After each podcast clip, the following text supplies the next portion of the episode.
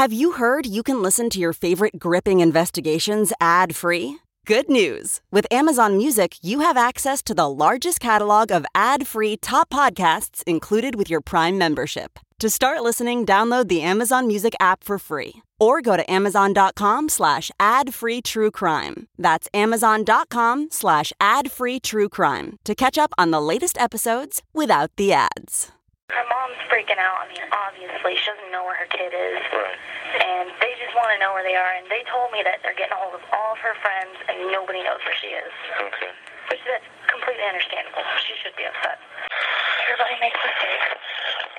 Mistake or not, the death of Adrianne Reynolds shocked our area in the early 2000s.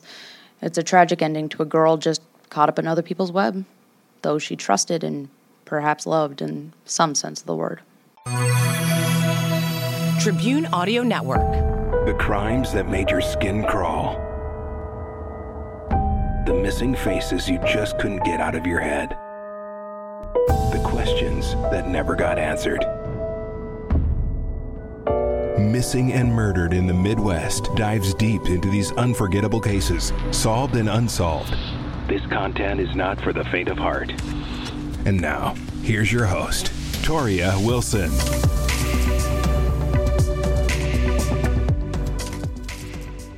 Now, before we get to what happened in 2005, there are three key players you need to know to grasp what happened. For Adrianne, coming here from Texas at the age of 16, not the most ideal plan, but the only one that worked for her family situation. She had been living with her mother in Texas at the time, but in November of 2004, just two months after hitting her sweet 16, she arrived, bags in tow, to her father and stepmother's house. There were reports that her and her mother were not getting along, she was smoking pot, and actually went to a rehab center at one point. Her stepmother says that when she arrived, she had no high school credits to her name.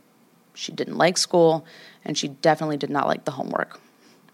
She was more focused on her social life and wanting to be everyone's friend.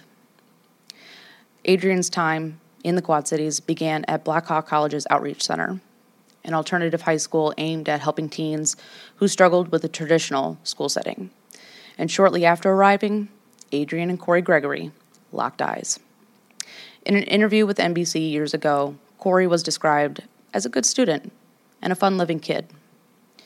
In an exclusive interview with Chris Miner before his trial back then, you can hear how soft spoken he is. He doesn't seem boisterous, a kind of guy that more people watches than tries to stand out in a crowd. In high school, he says he had fallen in love with pot, heavy metal, and of course, Sarah Kolb. Sarah had grown up as a military kid and traveled all over the world. And in 2005, she just wanted to find her own identity. At the time, the popular music to listen to was a, the Insane Clown Posse. She was a self described juggalette who was a leader for a small group of outcasts. Her look, prior to her now infamous mugshot, shows a girl with a pierced lip, an eyebrow double pierced, her hair is short and dark brown. Truthfully, I don't think she looks any different from anyone else I knew at that age, but for Adrianne's father, his first impression of her was a thug and a freak. But for Cory, though, she was perfect. They met at the mall, smoked weed, and then sort of latched onto each other, or maybe he latched onto her. See, Sarah, from articles I had read, and even from Cory's interview, is that she was kind of controlling, but it didn't bother him. And even after a few weeks of dating, they broke up, but continued to be inseparable. That didn't stop Cory's feelings, though. Writing one letter to her, quote, I love you. I have since I first laid eyes on you. You are all that I think about. You are the only one I felt I could speak my emotions. And I want you to know I'll always be that for you. End quote. So now you know the three Sarah, Cory, and Adrianne. Adrianne joined their little group shortly after arriving to East Moline. Besides Cory and Adrianne becoming friends, Sarah seemingly developed kind of a crush on Adrianne. Cory has stated that while Sarah was bisexual, Adrianne was bicurious. In one note that the two girls had passed to each other, Adrianne asked Sarah, What is the most you've ever done with a girl? Are you bisexual or straight lesbian? And in that letter, Adrianne implied that she was, in fact, bi. Sometime after that, though, the relationship changed. Sarah reported by other friends of Adrianne that Sarah had grown tired of her. Others say Adrianne enraged Sarah when she asked Cory out, and this happened just weeks before the crime. For Adrianne's father, he admitted in one report that things seemed fine with his daughter on the night of January 20th, 2005. But after school, Adrianne did not come home to change into her uniform for work. Her father says she would never not come home. He and his wife didn't call the fast food shop, but drove up immediately and found Adrianne was not there. At 8 o'clock that night, they finally called police. And officers originally thought that she was a runaway. But her parents note Adrianne did not pack any belongings and not picked up her paycheck from work. Adrianne's friends later told police she left school that day to grab lunch at Taco Bell with Sarah, Cory, and another guy, a kid named Sean. This next audio you will hear is from Sarah Kolb herself.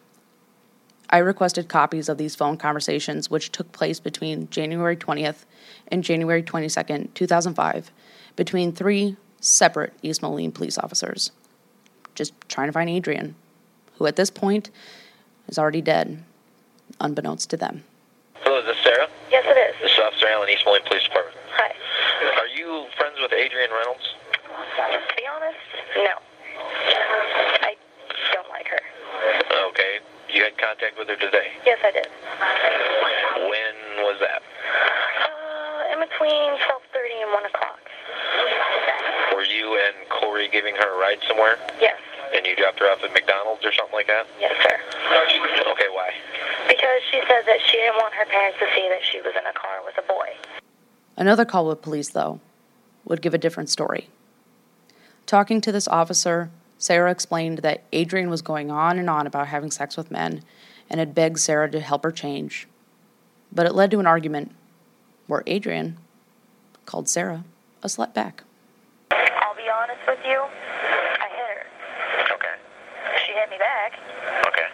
and all props to her. She hit me pretty hard, too. But the point is, we got into, it was like we, While you were driving? no, no, no, no, no, we were not driving. Where were you at then? Uh, we went, we were actually going to go to Taco Bell to eat, uh, get the half pound, whatever. Right. and I pulled in the parking lot to talk to her about it because I was pretty upset Is this about the it. McDonald's parking lot you were at? No, Taco Bell. Okay. And that's where all this happened. I hit her. She hit me back. Uh, my friend got out of the car, and he walked back to the school. And Cory was like, just, just he didn't want to be a part of it. And Cory got out of Taco Bell. no, no, no, Sean did. Sean was with us. Sean Yes. McKittrick was in the car Yes, at Taco Bell. yes, Okay. He And got was out of- Cory in the car too? yes. Cory was in the car Okay. So Sean gets out. and walked back to the school. Okay. And then what? And then she was like, you know, I don't want to hate you, and you know, I don't want to be a part of this. And I swear to God, you know, she was crying. She's like, I'm afraid that you, you know, you're gonna beat me up or whatever, and da da da da da. And I was like, you know what? You're not even worth it. I'm not gonna get in trouble over some stupid minor. Later says that the fight between Sarah and Adrianne moved to the back seat of the car. Sarah begins beating Adrianne with a wooden stick when she climbs on top of Adrianne. Cory holds Adrianne's arms back. Sarah then begins to choke her until she stops moving. Cory says that he and Sarah sat there and smoked a cigarette, thinking that Adrianne was just passed out. And little did they know, she was dead. Once they finally realized that they had killed Adrianne, they begin to panic. But instead of calling for help, Cory says that his love and devotion to Sarah and the thought of her spending the rest of her life in jail stopped him. Cory helped Sarah carry Adrianne's body to the trunk of the car. Mind you, it is broad daylight in a January afternoon. They skip the rest of school and drive to Aledo, Illinois, to Sarah's grandparents' farm. Cory says that the plan was to bury Adrianne's body but the ground was frozen. So they moved on to plan B. Cory says he poured gasoline on Adrianne's body. He then lit a butane lighter and threw it on her. Sarah and Cory then watched, with Sarah's head on Cory's shoulder. Plan B, though, wasn't working. Adrianne's body wasn't burning like the two had thought it would. Cory says he thought it would be kind of like a cremation, so the plan changed again. Sarah decided that the body needed to be moved off the land, and they had to cut it up. Cory says that lighting a dead body on fire he could do, but cutting up one? No way. So they called a third person 16 year old Nate Gaudet. Cory describes him as a kid who loved blood and gore, but should that define someone to be in charge of cutting up a body? For Sarah and Cory, yeah, that was the answer. Nate later described when taking the stand in the Sarah Kolb trial that he used his grandfather's handsaw to cut up Adrianne. First, he said he cut off the head at the neck, and then the arm at the shoulders. Next, it was the legs and the torso, which was cut in half. Nate also stated it was Sarah's idea to hide the body parts in separate places.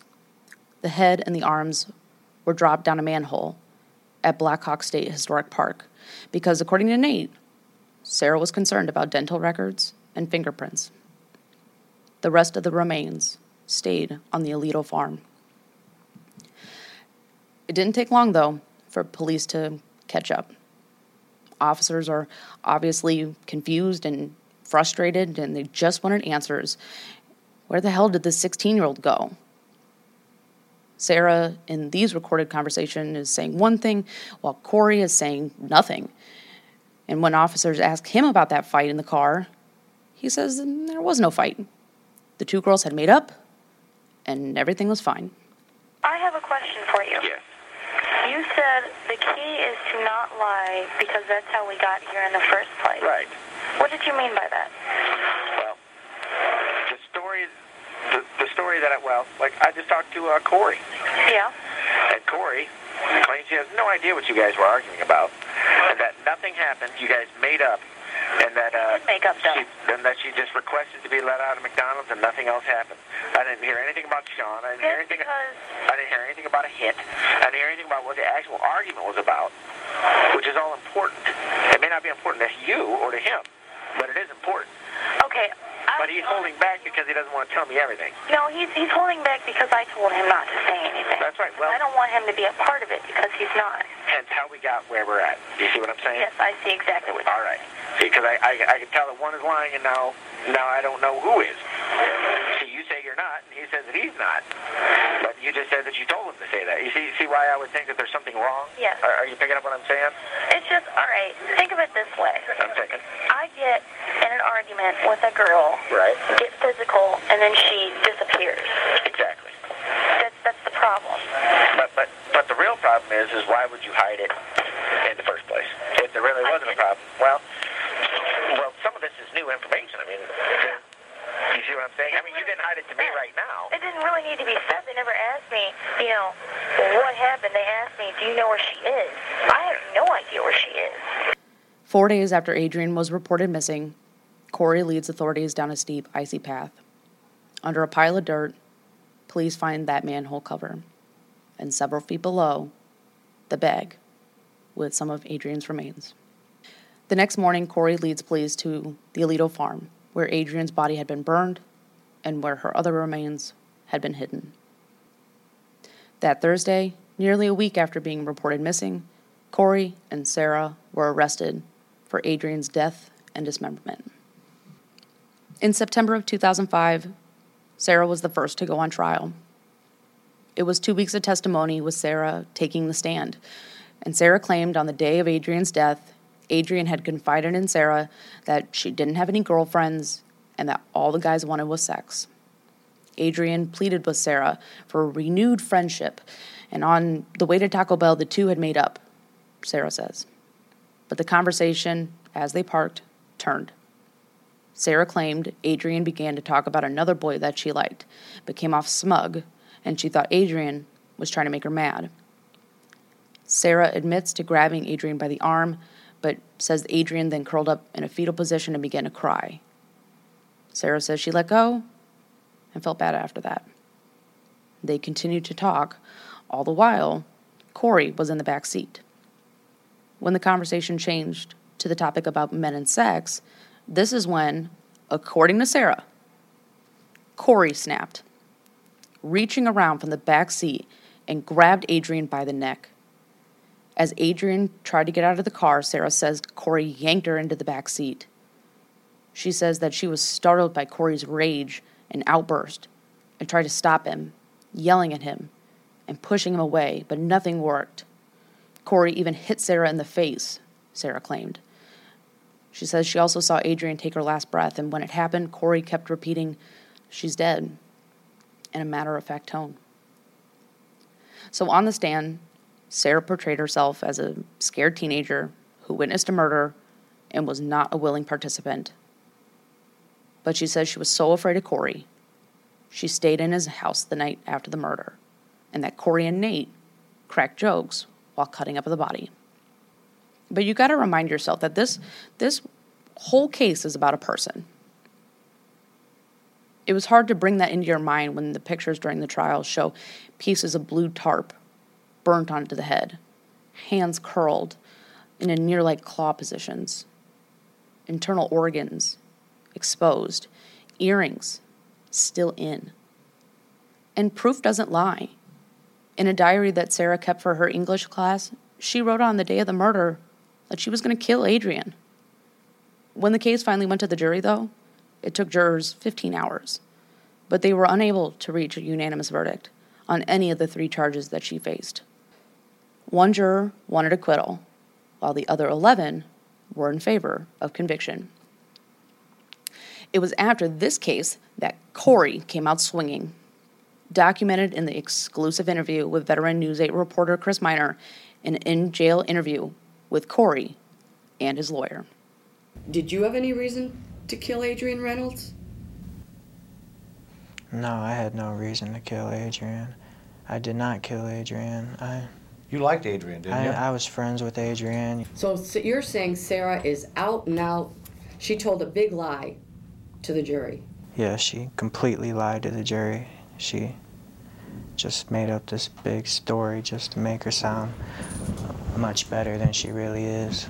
Why should I believe you? I don't, I can't tell you why you should believe me, really. You know, I'm I'm just trying to get the real facts out there, you know. I don't want I don't want the family to have to go through more stuff than they already have to. They need they, they have the right to know what's going to happen, what really happened. I feel terrible about what happened, you know. I have to live with that all my life that this this poor girl died. You know, she died and she should she shouldn't be dead. She should be at home with her family. At Sarah's retrial, held in February of 2006, she was convicted on all counts. She received a total of 53 years in prison for murder and concealment. She first served her time at the Dwight and later the Logan Correctional Center. Cory pleaded guilty to all the charges against him. On July 10, 2006, he was sentenced to 45 years in prison, serving his time at Menard and later Stateville Correctional Center. Nathan Gaudet was also charged with concealment for helping to dismember Adrianne. He pled guilty, but was sentenced as a juvenile and spent five years in juvenile detention. He was released after serving four years on November 11, 2008. This case, while closed, has not gone cold in the slightest. Gaudet moved away from the Quad Cities once released from juvenile detention on his 20th birthday. He died in 2012 in a fiery crash in southern Indiana. Police say the accident occurred when the men's truck struck a tree on a rural roadway. Two others died, along with Gaudet. Cory, on the other hand, may get out sooner than expected. In 2006, Cory claimed in a handwritten petition for post conviction relief that his 45 year prison sentence is unconstitutional because he was 17 at the time of the offense. He pointed to a 2012 U.S. Supreme Court ruling that determined that a mandatory sentence of life without parole for juvenile offenders is unconstitutional. And they cannot automatically be punished the same as an adult without considering their age or other factors. Cory also claimed his sentence was excessive and that if he were to complete his sentence, he would get out shy of his 60th birthday, where he could no longer be able to gain employment or other useful ways of citizenship outside of prison. On May 6th, 2019, based on Illinois court records, the court found, based on the Supreme Court decision, that yeah, Cory is entitled to a new sentencing hearing. And per his attorney that I spoke with in May, his sentence is now been vacated. The state had 30 days to file an appeal, and as of July 2019, they had, according to court records. Sarah could be in the same boat. Per her former attorney, which is Cory's current one, who I spoke with, she has filed a similar petition. So the courts could do the same for her. But her former attorney says that the court has to weigh different deciding factors. In the meantime, a GoFundMe page was created on behalf of Cory, asking for donations for him to write a book. In part, the post writes that he spent his life writing books and is asking for $3,000 to publish and advertise his novel. Quote, This is the only passion I have left in this world, and I hope to see it actualized. This could change my life forever. End quote. Adrianne's mother, Joanna, says that this is just a daily reminder of what happened. I'm begging the um, community, please do not donate to it in the, to respect Adrianne. I'm just begging, please don't do this. Respect Adrianne's wishes. It's a heartbreaking plea from a family stuck in the aftermath of this crime.